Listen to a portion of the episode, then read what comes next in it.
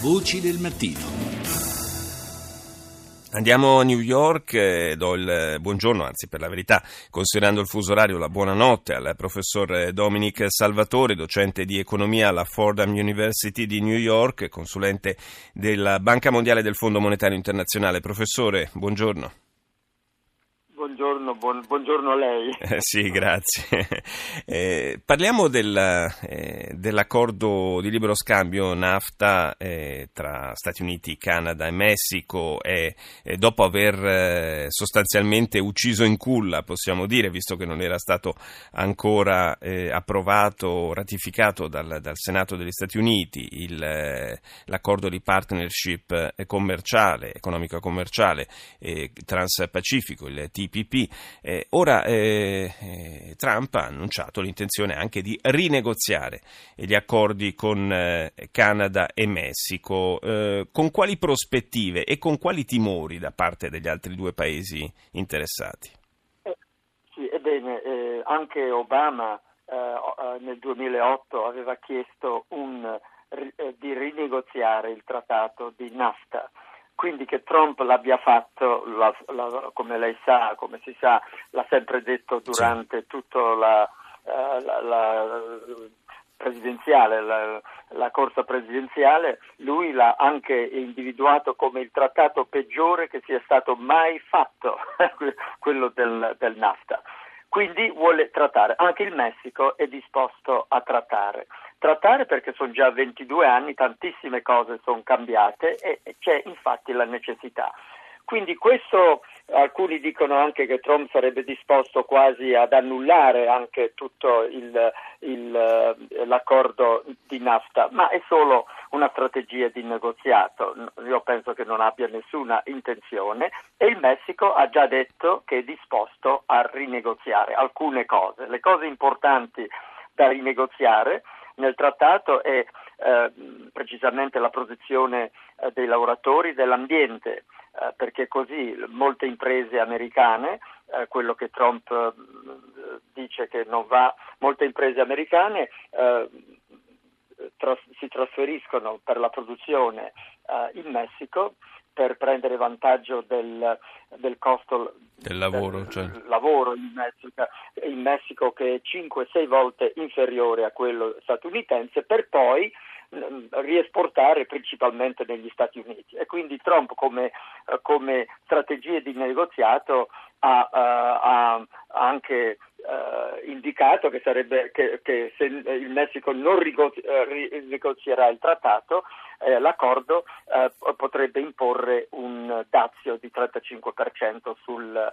Quindi ah, ci sarà un rinegoziato e alla fine il NAFTA rimarrà, rimarrà e quindi tutto quello che si dice eh, ci sono rischi ovviamente, ci sono paure da mm. entrambe le parti perché entrambi i paesi eh, perderanno, ma principalmente, principalmente, il Messico. Quindi il Messico, come lei sa, il presidente del Messico eh, ha, un, eh, ha, un, indice di, eh, di accettabilità bassissimo, bassissimo e ci, se ci fosse un'elezione adesso perderebbe l'elezione per andare all'opposizione. Eh, fra l'altro proprio nelle ultime ore, come ormai è consueto per Trump via Twitter, eh, il Presidente ha annunciato che come imminente l'avvio della costruzione del famoso muro, insomma tutti i segnali eh, eh, per, arginare sia la, la, l'immigrazione dal sud eh, del continente, sia anche, come lei giustamente ricordava,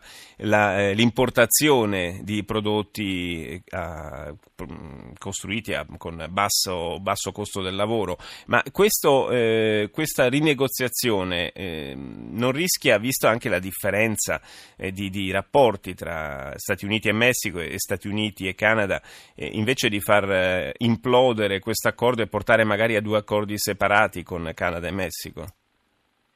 Sì, questo come lei sa Can- eh, gli Stati Uniti già avevano già da dec- dieci anni prima un accordo di libero commercio con il Canada. E il Canada francamente si è affiancato al negoziato di NAFTA solo per non perdere commercio o, o relazioni commerciali con, con, gli Stati Uniti, ma la relazione commerciale tra Canada e Messico è bassissima, quindi, quindi certo si potrebbe rinegoziare separatamente il, i trattati, eh, eh, gli accordi eh, commerciali, ma c'è il problema di, di, quello che Trump dice nel fatto che c'è, eh, c'è una catena di fornitura che si è venuta a creare tra eh, il Messico e gli Stati Uniti e quindi le imprese americane, le imprese americane che producono in Messico eh, producono principalmente parti e componenti, parti e componenti che vengono dagli Stati Uniti, che vanno in Messico, ritornano negli Stati Uniti.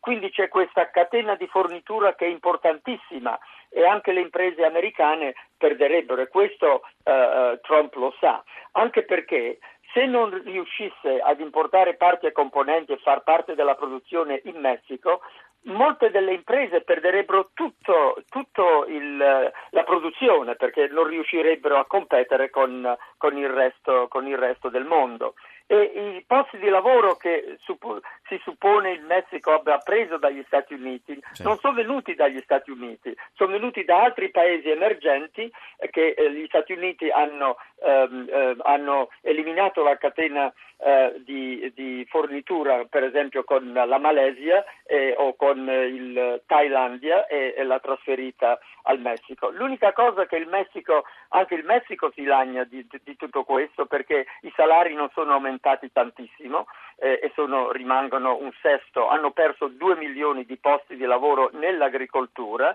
mentre gli Stati Uniti hanno perso, han perso, posti di lavoro in alcuni stati di basso reddito, di eh, Alabama, Arkansas, eh, mentre eh, c'è stata una creazione di posti di lavoro ad alto, ad alto reddito. Mm. Ma il, la, l'effetto netto di questo commercio sul, sui posti di lavoro sono in decine di migliaia negli Stati Uniti, non in centinaia di migliaia di posti persi o guadagnati. Eh certo, quindi, quindi insomma bisogna, bisogna, fare un po' la tara, come si dice, anche a sì. certe affermazioni da campagna elettorale. Grazie al professore Dominic Salvatore per essere stato nostro ospite oggi a Voci del Mattino. Siamo in chiusura di questa prima parte, la linea Val GR1 con Daniele Battista, ci sentiamo tra qualche minuto.